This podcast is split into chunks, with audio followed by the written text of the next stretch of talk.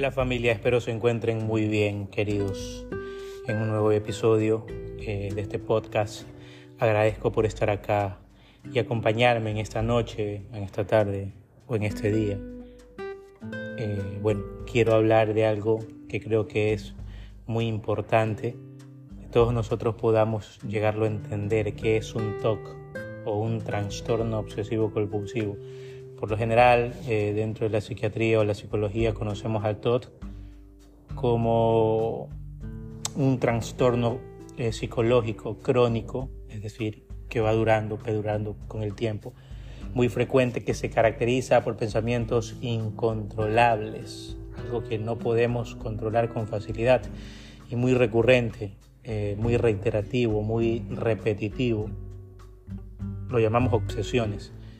Y todo esto puede llevar a, a las personas a tener comportamientos inusuales, repetitivos, a, a los cuales denominamos compulsiones, ¿verdad? Si bien hay momentos en los que todos nos preocupamos o sentimos la necesidad de volver a revisar las cosas una y otra vez, los síntomas asociados con este trastorno suelen ser graves y persistentes. Por ejemplo, estos síntomas pueden causar mucha angustia y dar origen a comportamientos que interfieran en las actividades cotidianas, en lo que realizamos, en la manera en cómo pensamos y vemos la vida. Las personas con T O C o trastorno obsesivo-compulsivo pueden sentir inclusive la necesidad de revisar las cosas repetidamente y una y otra vez, y un poco de autoflagelo. El deseo de vivir disminuye, o realizar ciertas rutinas durante más de una hora diaria como una forma de lograr un alivio temporal de la ansiedad. Es decir, hay un dicho muy popular que dice que solemos evadir aquello que no estamos dispuestos a tomar responsabilidad.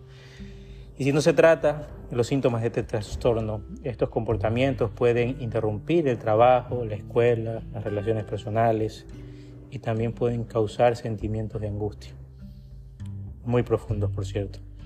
Los síntomas del trastorno obsesivo-compulsivo, eh, bueno, tenderán a aparecer durante la niñez, en muchas ocasiones, aproximadamente diez años, o en la edad adulta joven, alrededor de los veinte, veintiún años, y muy a menudo aparecen antes del, en los niños o en las niñas.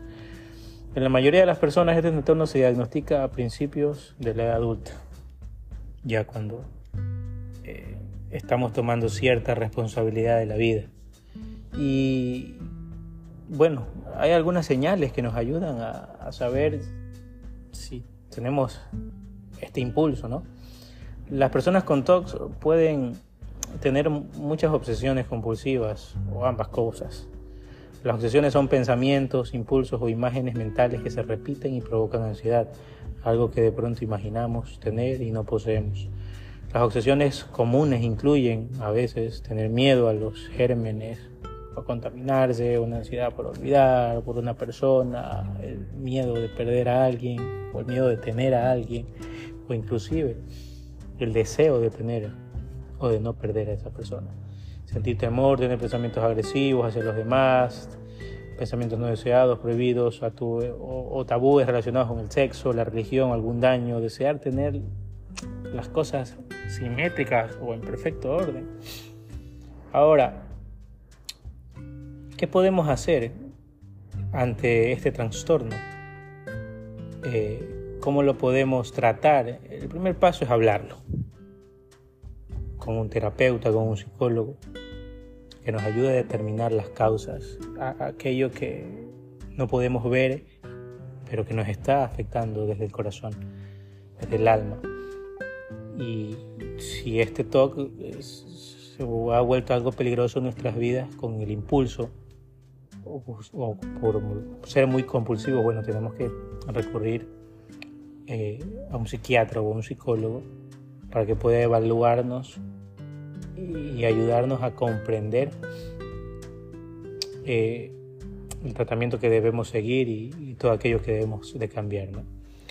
Y es muy importante, es muy importante seguir todo esto, porque de esta manera podemos ayudar a otros y de esta forma podemos sanar a otros también, porque las personas que poseen estas patologías no solamente se afectan en primera persona, sino también que afectan a todos los que le rodean, creando un ambiente de zozobra, de angustia y de desespero al saber que esta persona es muy inestable emocionalmente.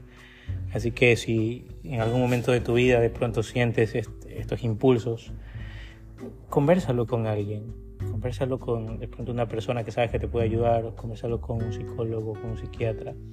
No te encierres a la idea de que la soledad es mejor o el apartarte de la felicidad es mejor. Más bien ábrete al vasto deseo de amar, de sentir y de tener una vida feliz. Eh, no es más grande aquel que evita tener aquella vida, sino que aquel que aún sabiendo que puede equivocarse, sigue su destino.